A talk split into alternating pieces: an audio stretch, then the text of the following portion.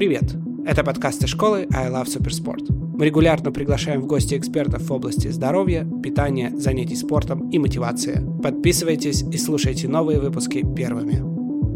Здравствуйте! Приветствую вас на лектории I Love Supersport. С вами спортивный психолог и тренер по бегу Оксана Янковская. И сегодня мы с вами поговорим на такую интересную тему, как спортивное питание. Мифы, тренды и что же вообще такое спортивное питание. Сегодня у нас с вами в гостях представители российского бренда спортивного питания Power Up. Это генеральный директор Дмитрий Списивцев и менеджер по маркетингу Никита Ищулов. Добрый вечер. Добрый. Добрый вечер. Давайте, наверное, начнем вообще с а, самого основного мифа и заблуждения, с которым сталкиваются начинающие атлеты. Нужно ли вообще спортивное питание и что это такое? На самом деле спортивное питание, конечно же, нужно, но нужно не всем. Все зависит от того, какие цели у человека в спорте, какие основные цели и задачи. Если это профессиональный спортсмен, то, конечно, нужно. А если человек только пришел на занятия и начинает бегать, плавать, либо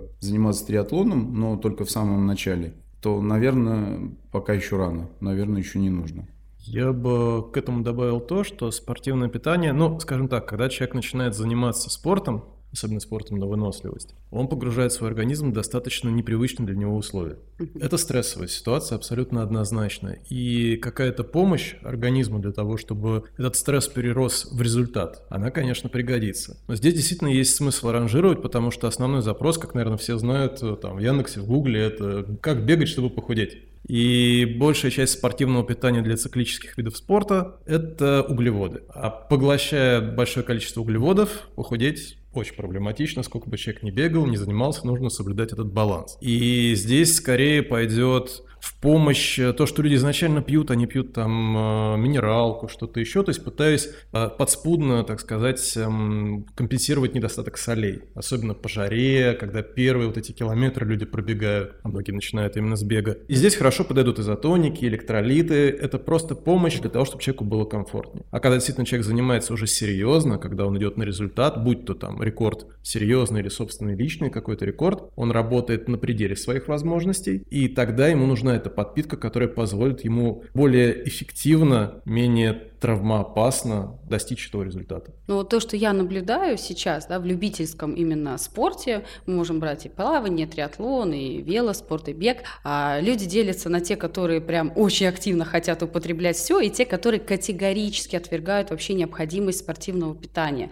И вот мне бы хотелось бы как раз не то чтобы убедить этих людей, а рассказать им о той, какую пользу они могут извлечь непосредственно вот из спортивного питания. Вот если мы берем те же самые изотоники, электролиты, вот сейчас на улице жара. На что стоит обратить внимание, на какую продукцию? В жару абсолютно однозначно это электролиты. Причем даже не изотоники, потому что изотоник он содержит в себе углеводы, а именно электролиты, которые восполняют эти очень быстро уходящие соли. И здесь даже не важно, насколько интенсивная тренировка, насколько длинная тренировка. Это может быть короткий, там, полчасовая заминочка, или это даже человек просто пошел по жаре погулять, но если он будет употреблять эти электролиты, он будет себя чувствовать гораздо лучше, потому что электролиты это, скажем так, та связующая часть, которая пропускает электрические сигналы у нас по нашей нервной системе, без которых организм функционирует гораздо хуже. А у вас в каком виде представлены именно электролиты? Это как разовая доза какую-то употребляешь или разводишь э, по фляжечку и попиваешь на тренировке? У нас есть и изотоники классические, которые mm-hmm. с углеводами, они в пакетах, которые надо мерными ложечками разводить. Mm-hmm. А более удобная форма это как раз бескалорийные электролиты, они в форме шипучих таблеток быстро разводимых. Там очень удобно, одна таблетка на пол-литра, там купить бутылку воды, либо налить воду с собой в какую-нибудь фляжку, кинуть туда таблеточку, напиток готов. Угу.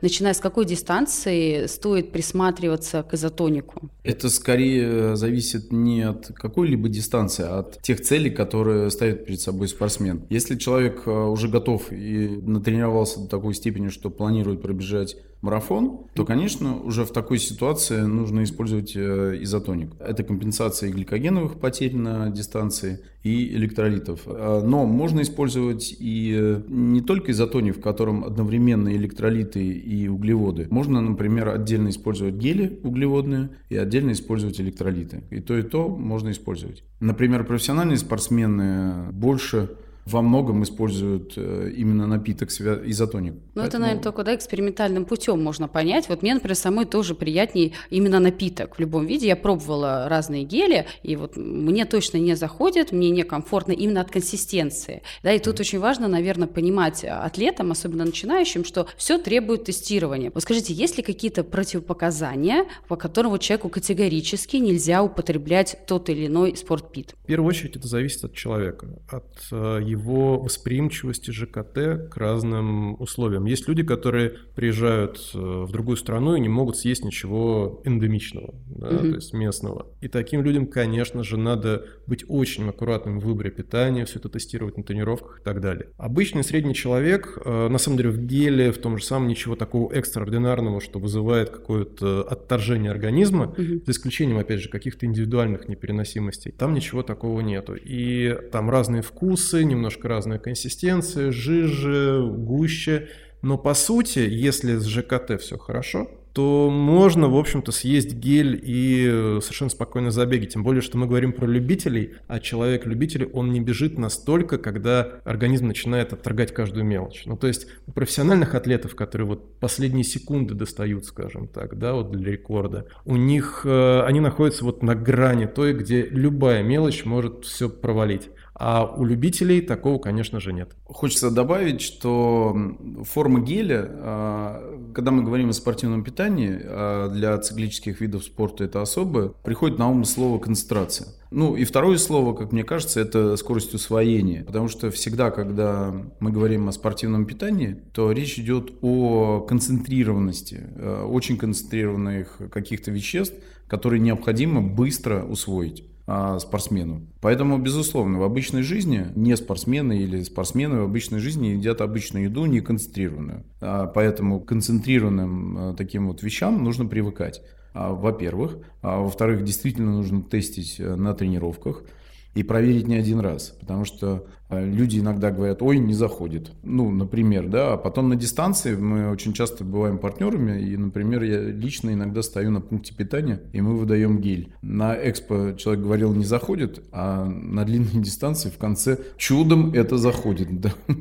То, что э, есть особенные, допустим, диагнозы, когда, например, нельзя калий употреблять э, в организм, да, безусловно, потому что во многих продуктах содержится калий, как минерал и соль, да, то есть, соответственно, такому человеку нельзя использовать вот продукты, которые содержат концентрированный калий. У большинства не бывает каких-то особых реакций, то есть это минимум. Угу. А если мы говорим о кофеиносодержащих гелях, которые используют вот для того, чтобы подбодрить, скажем так, свой организм, есть какая-то рекомендация, когда, за сколько? Ну, понятно, что все индивидуально, у всех своя реакция. Стоит э, выпить этот гель или какую-то вот там более жидкую там консистенцию, чтобы подействовало? Ну, вообще, лично я бы для любителей не рекомендовал бы использовать кофеина, потому что у кофеина, в общем-то, есть разные реакции организма. Да? Во-первых, это повышение пульса. Угу. А в конце и так сумасшедший обычно у любителей пульс. На дистанции в конце длинные, я думаю, что уже пульсовые зоны, никто их не контролирует. Вопрос э, добежать, финишировать либо хорошо, либо хотя бы как-то, да. И в такой ситуации обычно используют кофеин, да, ну, чтобы воткнуло и чтобы добежать. При этом пульс резко повысится в любом случае. Для любителя это иногда может быть не очень хорошо. Очень часто на экспо, когда мы работаем, подходят люди и говорят, вот даже с лишним весом, явно не гипотоник человек, при этом говорит, дайте мне кофеин. А мы считаем это просто ну, определенная безграмотность э, использования спортивного питания. Поэтому стараемся не рекомендовать. Ну, в любом случае у нас, э, скорее всего, в этом году выйдет кофеиновые шоты, потому что для продвинутых любителей, которые правильно их используют, а, я думаю, что это будет полезно. Вообще доказано, что кофеин способствует э, улучшению выносливости, это правда. Вот. Но его нужно использовать правильно в конце, потому что это уже последние остатки молекулы АТФ, поэтому посередине дистанции принимать его не надо. Угу. Ну, собственно, как и кофе, да, то есть он дает временный ну, взрыв, да, нервной да. системы. А вот такой интересный вопрос у меня, что э, люди, которые пьют в принципе много кофе, это как-то влияет на то, как на них подействуют кофеиновые вот эти все шоты, гели и так далее? Ну, профессионалы да. отказываются от кофе в любом виде за да, неделю до соревнований. Там, где они планируют использовать кофеин. Угу. Кофе вызывает привыкание, и э, чем больше человек пьет кофе, обычного кофе, там, не знаю, черный, растворимый, какой угодно, эффект кофе снижается. Поэтому, действительно, если используют только последний шот, и, ну, на самом деле, далеко не все, вот я ну, с топ-атлетами много общаюсь, и трейлрайнерами, и шоссейниками, далеко не все используют кофеиновые гели. Вот если все-таки резюмировать эту тему, поскольку она очень актуальна, на мой взгляд, именно для любителей, потому что, да, профи могут понимать, что нельзя там пить кофе, там какую-то диету соблюдать. Все-таки если спортсмен планирует пить этот гель, то ему нужно исключить кофе за неделю до э, соревновательной деятельности. Ему не стоит пить этот э, кофеиновый, значит, гель в начале дистанции, да, иначе у него начнут электролиты вымываться, и тогда будет не очень хорошо. Ну, да? Немножко другой да. процесс, э, но не стоит. В любом случае нужно запомнить, что в начале дистанции не стоит, в середине тоже, в самом конце, за 20-30 минут до финиша примерно. Меня вопрос а, по этим гелям, да, это самое распространенное спортивное питание, и а, если кофеиновые все-таки они там вызывают какое-то привыкание, да, и э, не стоит с ними злоупотреблять, какие рекомендации тогда вот к углеводным гелям? Как часто их можно употреблять атлету? Ну, их тоже злоупотреблять не надо, точно так же, как кофеиновые. Примерно запас нашего гликогена, да, это вот, собственно, источник той энергии, который нам нужен на дистанции от 60 у любителей до 90 грамм на человека. Вот, а, соответственно, для того, чтобы компенсировать э, потери, и тратим мы в час примерно 60, ну, все очень индивидуально, от 60 до 90 грамм гликогена примерно в час. Поэтому для того, чтобы компенсировать эти потери, нам нужно в час съедать 60 грамм углеводов. Математика простая, поэтому нужно посмотреть, сколько содержится углеводов в геле и рассчитать э, свою потребность. И очень важно есть по часам.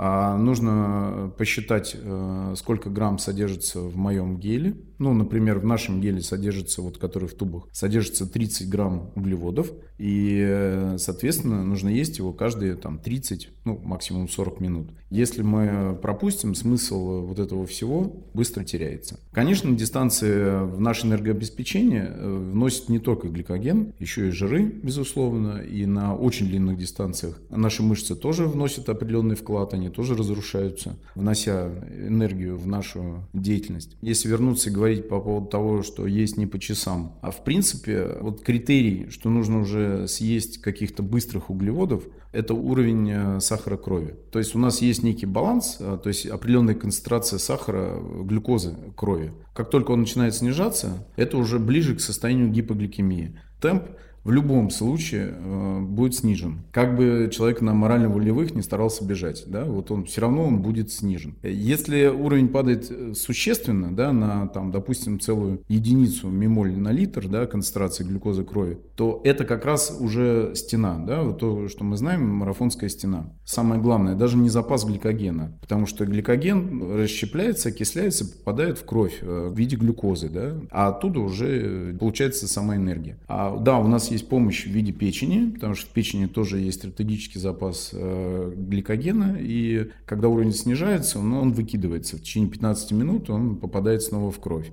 и поднимает уровень. Но печень тоже, она не бездонная, она отдаст все. И дальше это точно будет стена, если ничем не подкрепляться. Или это очень медленный темп, когда организм переходит на полную экономию. Вот. Но это очень неприятный процесс. И дальше только жиры могут там вкладывать как-то. Но мы знаем, что жиры окисляются только при большом числе кислорода.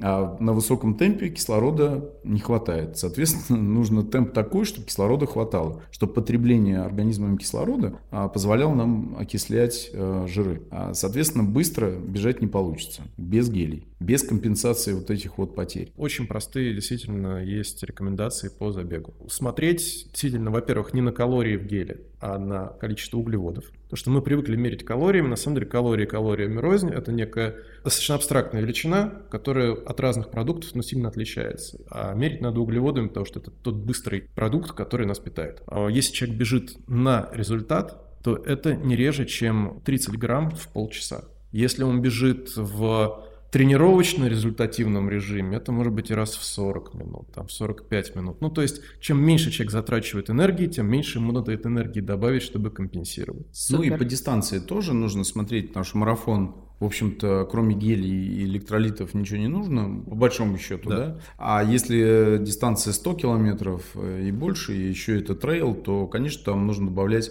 продукты, связанные, допустим, с аминокислотами, и продукты э, твердые, потому что ну, это слишком долго, и все это на гелях очень трудно пробежать. У нас, например, есть э, в ассортименте батончики финиковые. Они тоже с гликемическим индексом достаточно быстрым, ну, то есть э, углеводы достаточно быстро усвоятся. Но все-таки они жесткие. Ну, в том плане, что их можно жевать. А жевательный вот этот элемент, он вообще хороший, в том плане, что для ментального адекватности вот жевать нужно на дистанции. То есть это включает мозг. Но ну, это ультрадистанция, да? Ультрамарафонцы это, мы говорим про хорошо знакомы, да. да, потому что в какой-то момент э, именно мозг отказывается принимать э, жидкую пищу, ему необходимо жевать. Хотя в целом подпитки исключительно глюкозы даже организму достаточно для того, чтобы функционировать и двигаться вперед. Но мозг просто не дает этого делать, дает стоп. Поэтому на ультра длинных дистанциях иногда, ну, вернее, иногда достаточно часто на западных э, соревнованиях есть бульоны, в этом макароны и бульоны, например, да, бульоны это источник аминокислот, а коллагена и в том числе аминокислот. Это не спортивное питание, понятно, но все равно иногда для желудка и для ЖКТ это все очень хорошо. Это прекрасная штука. Я сотку круто, когда бежал, там был бульон, ну нормально, лапша вот такая с курицей. Мне кажется, я три порции съел, потому что после всех этих гелей, после всей этой сладости за предыдущие часы очень было хорошо. У нас, кстати, есть вопрос как раз в тему. Подскажите, а если добавить в изотоник немного БЦА из-за того, что изотоник сладковатый, и через несколько минут опять хочется пить, это не скажется на самочувствии? Я просто очень восприимчив к сладкому, я не люблю сладкое. И а, для меня как раз пока я не узнал, что существуют не изотоники, а электролиты, то есть не содержащие углеводов э, растворимые напитки. Для меня это была просто беда, потому что жарко, гели, сладкий изотоник, и хочется повеситься. Поэтому я сейчас бегаю с точки зрения воды, подпитки, только на э, электролитах. Они кислые, как правило.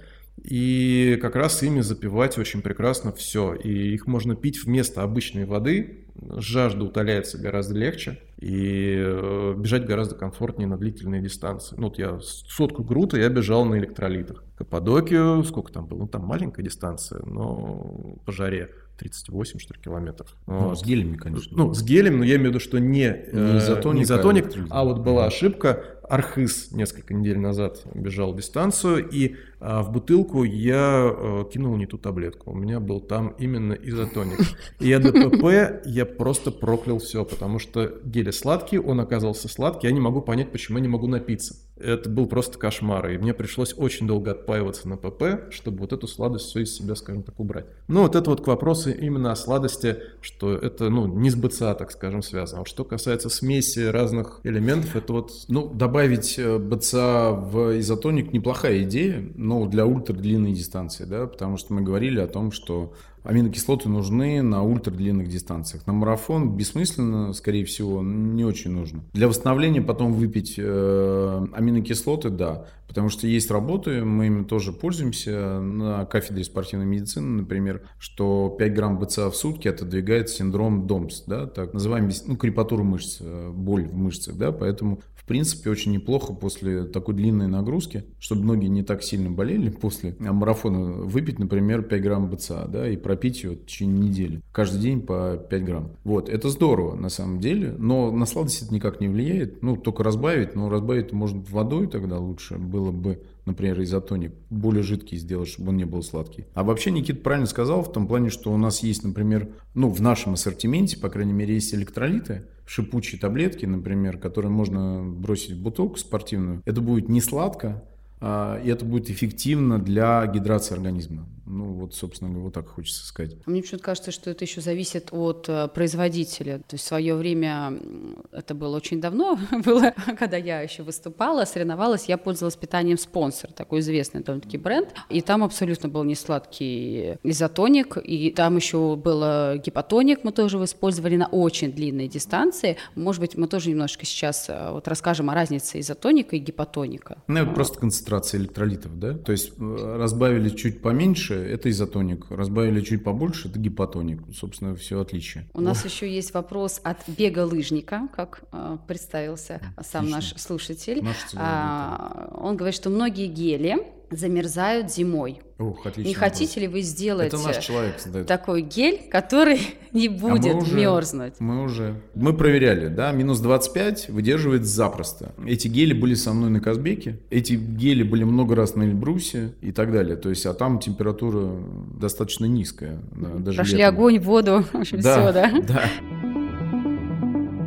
А вот если э, марафонец, начинающий, добавит еще себе к э, вот уже спланированному, то, что вот мы ему предложили, системе, что у него будет по дороге электролиты, гели каждые 30 минут, когда туда вставлять солевую таблетку, когда ее пить? Электролиты. Это же есть. Это Целевая есть. таблетка, Целевая- это и есть. А, а, вы же Или- сказали, жевательная какая-то. А, Ну, а, ну, то есть... ее можно пить, а можно жевать.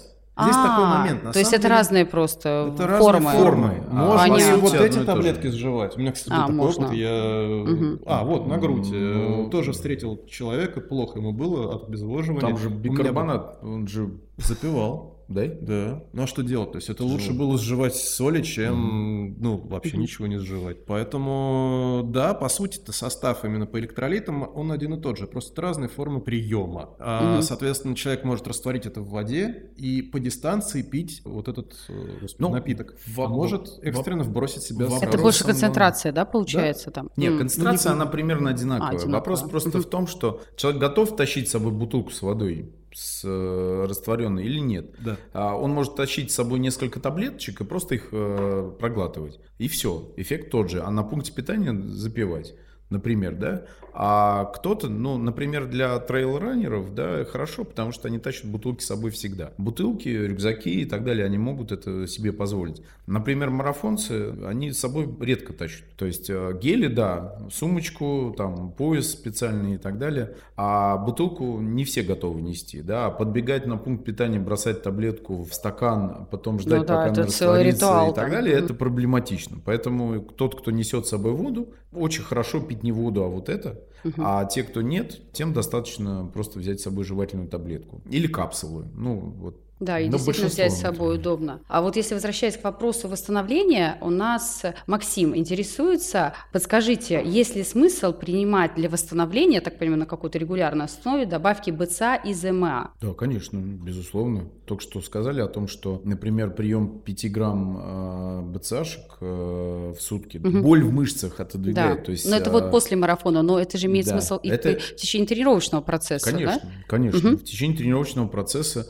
а если интенсивные жесткие тренировки, то аминокислоты, безусловно, они ускоряют восстановление поврежденных мышц. Э, и Это есть на эту тему исследования, и это прям даже у нас это проводилось. Да? В основном, конечно, все исследования проводятся не у нас плане спортивного питания или каких-то добавок, но мы их изучаем. В общем, нужно. Что лучше перед тренировкой, спрашивает Татьяна, банан или гель? Гель. Простой, Банан. простой вопрос. Любая жесткая пища, которую мы съедаем перед тренировкой либо перед забегом, это жесткая пища, которая жестко падает в желудок. Ее надо переварить. Бежать с чем-то тяжелым в желудке тяжело. Если человек не успевает поесть, а мы живем в достаточно суматошном мире, всякое бывает, действительно проще перед тренировкой выпить гель, он даст как раз тот самый необходимый запас энергии, которого до этого не хватало. И он легко ляжет, то есть он не добавит тяжести в желудке для того, чтобы приступить к тренировке. Но это не значит, что перед тренировкой надо наедаться гелем или чем-то еще, потому что, опять же, самое главное у нас запрос бег, чтобы похудеть, а если есть много гелей, то не получится. Есть какое-то На, ограничение? на бананах тоже трудно На бананах похудеть.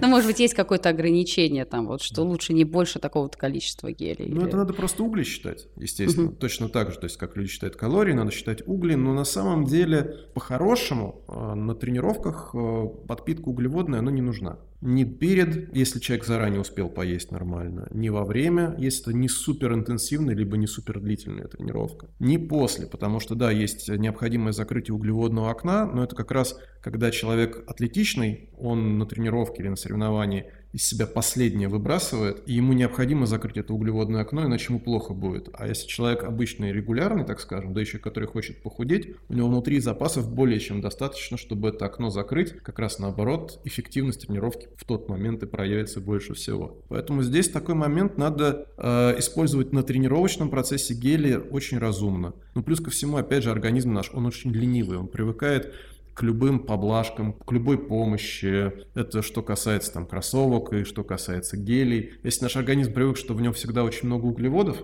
он и жиры не будет включать в процесс расщепления и, соответственно, помощи. И когда будет э, уже период соревнований, когда надо стараться из себя выжить максимум, он такой, а, ну все привычно, да, там 3-4 геля съедим, и он не работает быстрее. А если он привыкает работать на собственном ресурсе, получает на соревнованиях добавку, получается, что выжимает из себя максимум. Это как еще, я не помню, Кутузов или Суворов говорил, что тяжело в учении, легко в бою.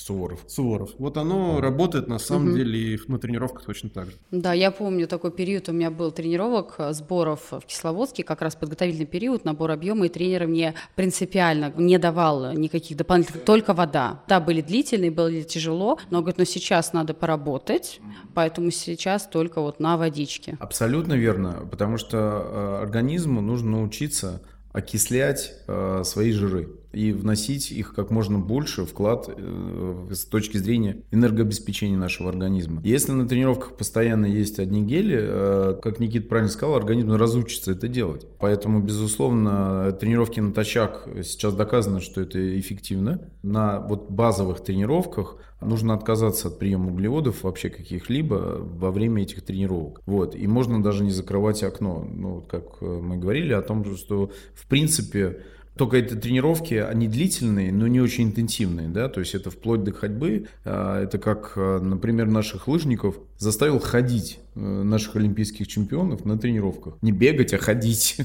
А, они были возмущены, как так? Потому что нужна аэробная база, чтобы в аэробном режиме с нормальным кислородом окислять жиры для того, чтобы они расщеплялись как-то в каком-то магазине делали обучение, не помню, и мне ну, директор этого магазина показывает ноутбук. Я тогда немножко даже не знал, как ответить. Он показывает, вот, я прошел обследование, ты говоришь, что вносит примерно равными частями гликоген, жиры и мышцы немножечко, да? А у меня, смотри, у меня только гликоген. Я говорю, правильно. Потому что когда ты едешь на сборы, что ты мне звонишь и говоришь? Он говорит, дай как можно больше чего-нибудь пожрать. С собой нам гелей, батончиков, все, мы едим все и много. Вот поэтому, вот поэтому, что на тренировочном сборе вы постоянно едите гели, поэтому организм отказывается окислять жиры. Зачем? Его покормят всегда. И это неправильно. А электролиты при этом никто не отменял. Поэтому мы и делаем специально электролиты без углеводов. Я вот прям хочу, хочу уже этот тюбик. Очень интересная тема спортивного питания. У меня огромное количество вопросов ходе беседы возникает. Алексей спрашивает, подскажите, во время лыжного марафона на 50 километров стоит ли заморачиваться принимать магнезиум? Я так понимаю, у вас тоже да, представлен здесь. Если да, то с какого километра начинать? Смотрите, некоторые, например, триатлеты очень часто думают, что если я возьму с собой магнезию с собой на дистанцию, мне сведет мышцу, я его выпью, и мне это поможет. Могу экспертно сказать, не поможет. Булавка будет более эффективна в таком случае. А вообще сводит мышцы не от того, что не хватает магния, а сводит именно те мышцы, которые недостаточно тренированы. Это вот самая главная причина вообще сведения мышц на дистанции. Магний нужно принимать курсами. Это все знают. Нужно сдать анализы, посмотреть, что у меня вообще с магнием и пить курсами. Обычно э, у сильно тренирующихся спортсменов э, магний снижен, да, потому что он точно так же с солями вымывается да, из организма. Поэтому, безусловно, магний нужно принимать курсами. Если есть склонность к сведениям, вот, э, ну, часто сводят мышцы, да, бывает. Есть людей, которых мало сводит, а есть людей, у которых больше сводит. Но можно выпить до например, да, там за час, например, выпить один шот. Такая рекомендация может быть, почему бы нет. Брать с собой, ну, я думаю, что можно, но это психосоматика. Лучше взять булавку. Булавку с магниевого сплава. Точно, что воткнуть сразу непосредственно.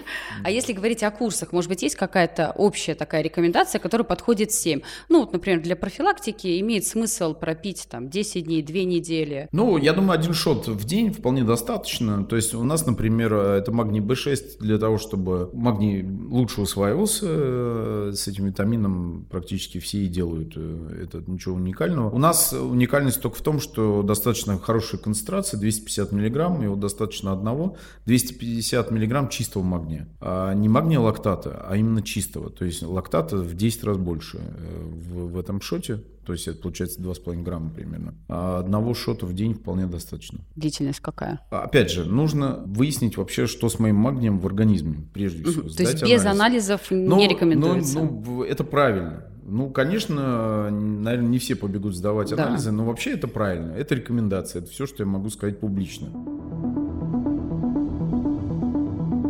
И, наверное, финальный вопрос на сегодня. Я думаю, что внимательные слушатели, так же, как и я, услышали это между строк сказанное о пользе тренировок натощак. Я думаю, что это очень многих заинтересовало. В чем польза? А, Наверное, все думают, что они сразу похудеют быстрее. Ну, если всех интересует вопрос похудения, то спорт не даст вам похудения, а более того, в некоторых случаях даже набирают еще больше. Все, закрываю лавочку.